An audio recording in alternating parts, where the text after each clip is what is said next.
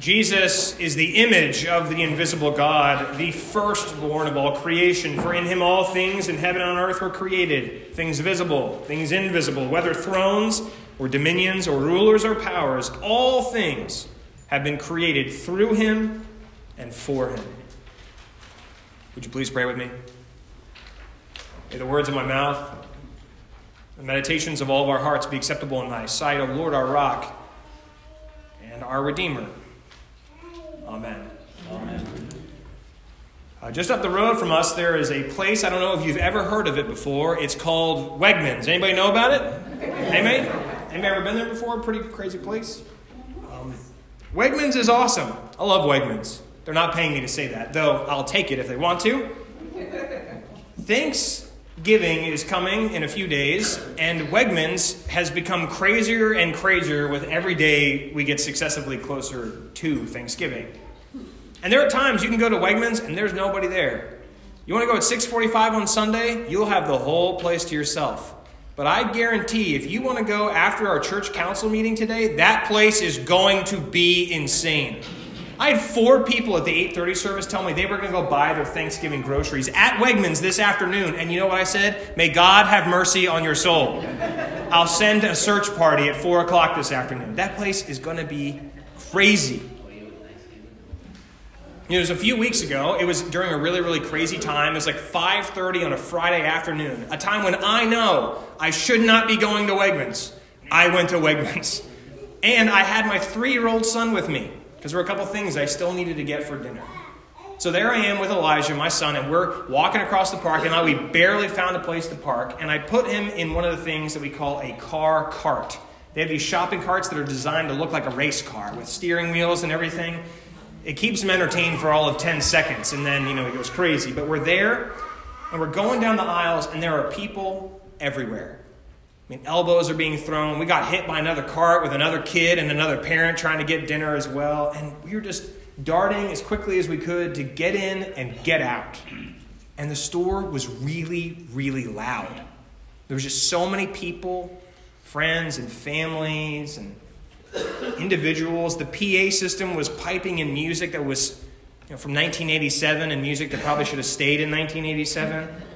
And there were also these people in matching shirts. They're called Instacart employees. It's this new business where you pay people to go buy your groceries for you so you don't have to go like I did.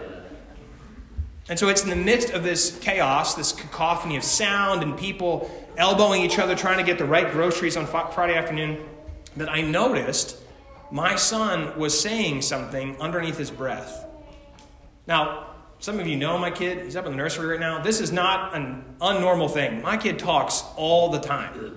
We'll be in the middle of, you know, Chick-fil-A, and he'll break out, "Jesus loves me, this I know." And he sings it that loud. The best part is other people usually join him in singing it. He'll be in the other room playing with cars, and he'll create this entire family of cars, and they're all talking to each other and banging into each other. And he's got this crazy imagination. So for me, at Wegmans, hearing him talk, I didn't really pay much attention because he does it all the time, except I started to listen to the words he was saying. And this is what he said. "I pledge allegiance to the flag of the United States of America." And I said, "Elijah, who taught that to you? Because I didn't teach it to you. I know your mom didn't teach it to you. So where did you learn those words?" He said, "Daddy, we say it every day at school." I said, "What do you mean you say it every day at school?" He said, "Dad, every day someone gets to hold up the flag, and we all stand in a line, and we place our hand on our heart, and we all say, 'I pledge allegiance to the flag of the United States of America.'" My son is three years old. He goes to preschool three days a week for three hours at a time, where he's learning that ah, ah, ah is A for uh, uh, uh, apple, and buh, buh, buh is B for buh, buh, ball. And he knows the entire Pledge of Allegiance. Now, I share this story with you not because I want to offend anyone or because I want to ostracize anyone who's here regarding our potential affinity for something like the Pledge of Allegiance or the American flag, but I do want to call into question how the pledge has become something so determinative in our lives against and perhaps in spite of the fact that a bunch of Christians today are saying Jesus Christ is our Lord and he is the only one to whom we pledge our allegiance. I think it is really remarkable that one of the things we implicitly and explicitly tell young people is that you have to pledge your allegiance to the flag. I think that's a really interesting thing. Especially when today, as I've said, is Christ the King Sunday. Today, for at least the last hundred years, churches affirm that Christ is Lord, that our allegiance belongs with him over and against anything and anyone else that might get in our way. As a liturgical day, it started in the wake of the Great War, the First World War. It was a time when Christians needed to remember what it was they really believed. It was a time when Christians needed to remember who they were and whose they were. It was a time when Christians needed to do everything they could to not resort to the horrific violence that they had just done. Spoiler warning, it didn't work. The hundred years of Christ the King Sunday also happened to be the hundred bloodiest years in human history. But for Christians, this day is different for us. Is one of those days where our priorities, our proclivities, and even our politics are reoriented in a different way. It's a time for us to confront a very important truth. If Jesus Christ is Lord, then Caesar is not. Or to be a little more in the nose about it, if Jesus Christ is Lord, then America is not. You know, Paul writes to the church in Colossae, and he has these kinds of things in mind. And I know what Rick read can feel lofty and gratuitous. May you be made strong with all the strength that comes from his glorious power, all that kind of stuff. But Paul is writing to particular people in a particular place with particular concerns. He is worried about them knowing to whom they belong. He wrote with the hopes of changing their lives. Because whether we lived during the time of Paul or whether we live today, we all we fall prey to this temptation to take what is unfamiliar to us and fit it into what we already know. It's how the church again and again, it takes Jesus outside the context of the good news he brought, and instead we use him like a bludgeon to beat back people who disagree with us. I don't know if this has ever been better exemplified than a bumper sticker I saw a few months ago that said this: if Jesus had a gun, he'd still be alive today. Just think about that for a second. If Jesus had a gun, he'd still be alive today. That doesn't make any sense. It, I, I just don't understand it. Not from a Christian perspective. If Jesus had a gun, he'd still be alive today. I mean, that bumper sticker is unintelligible from a Christian perspective. And yet for some of us, most of us, probably all of us, we want Jesus to be a lot of things for us. We want Jesus to be a teacher so long as he teaches the perspective we already have. We want Jesus to be a healer so long as he heals the people who are on our side and not those who are on the other side. We want him to be an ethical guide so long as he tells us, you're fine as you are, you don't need to change. We even want him to be a political wedge so long as we're on the right side and everybody else is wrong. And at times, Jesus is those things. Jesus is a teacher. Jesus is a political wedge. Jesus is those things, but when he is those things, it is for his kingdom and not for the kingdom of our own opinions. Today, we declare that among all the things we want Jesus to be, that he is our king, and that makes a difference. That's why Paul says in what we read today that he is first in everything. He is the image of the invisible God. He is the firstborn of all creation, for in him all things in heaven and on earth were created. All things. Thrones, dominions, rulers, powers, they've all been made for him, through him, by him. He himself is before everything, and in him everything hold together. Paul will not let the world dictate the terms for the church because he knows and believes it's actually the other way around. He writes here about how we as Christians are people who have been transferred from one kingdom to another one. And in this new kingdom, everything's different. The rules are different. The ruler is different. All the assumptions about what is good and right and true, they're all different. Jesus, through his life and his death and his resurrection, he brings us out of our own kingdoms and brings us into his. And for some reason, we're always trying to bring him into mine or to ours. We cherry pick verses. We isolate these moments in Scripture in order to give meaning and validity to what we already think is good and right and true. But if Jesus is Lord, then that means he is the only one who can tell us what is important or what is good or what is right or what is true. Paul here, he says that being a Christian is like being dropped into a strange land. Everything we thought we knew gets thrown out of the window as we learn a new language. We learn new customs. We even start eating new food.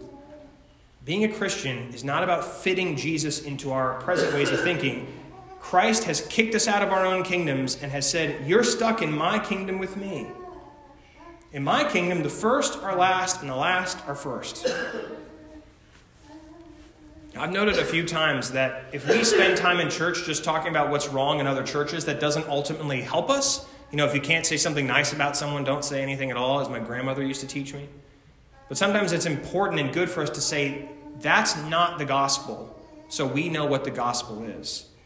Because if the church tells us that some people are in and some people are out, then it is not God's church.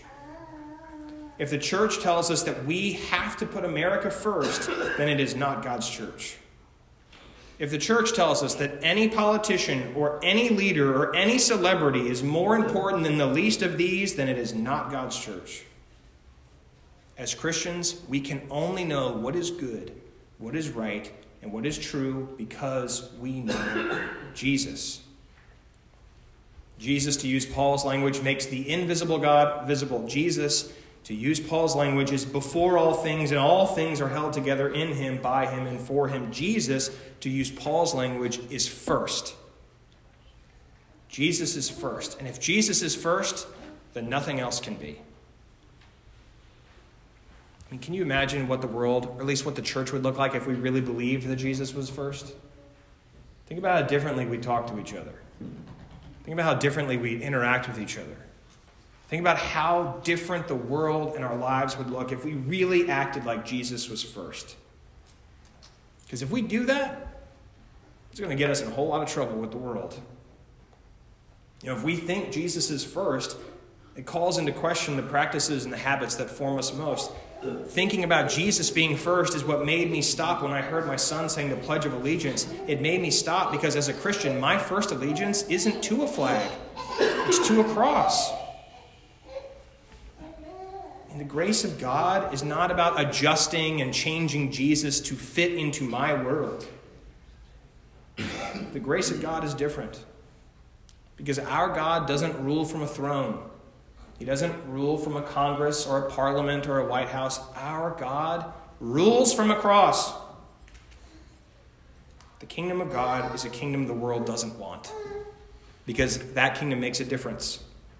And the difference means that we will be different because God has made us different. The problem in the church today is we just want to be like everybody else. But thankfully, God won't let us have our way.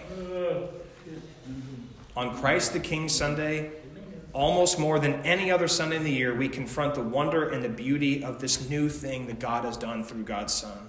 Because in the person of Jesus, a new creation has happened. A new kingdom has been established. And in that kingdom, we're called to be gentle.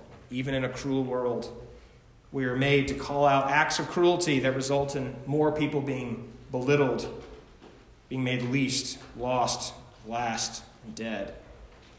And if we call things like that into question, the world will want to kill us. That's why Jesus was killed. He wasn't killed for saying, hey, let's all get along. Hey, let's just love each other a little bit more. No, he got killed because he said the first are going to be last and the last are going to be first. That's the whole thing. Beyond all talk of allegiance, behavior, worship, all that stuff, at the end of the day, our King died for us. Our King showed us that power comes not with militaristic might, but with meekness. Our King came and made peace through the blood of his cross. Advent starts next week. It's the beginning of a new liturgical year for us. Most of us like to imagine that Advent is this special time set apart, giving us time to get ready for Christmas. It's why the stores were already decorated before Halloween. It's why, starting two weeks ago, you could start hearing Christmas carols on the radio. But Advent is not about getting ready for Christmas. Advent is about the end. It's about what happens when Christ comes in final victory and we feast at his heavenly banquet. Advent shows us glimpses of a time we cannot yet imagine when kingdoms of this world are gone and the kingdom of our Lord reigns forever and ever. All of this, our prayers, our songs, our worship, sermon, scripture, it all comes down to this. We're left with one question. As Christians in the world today, to whom do we owe our allegiance? Because the way we answer that question makes all the difference in the world.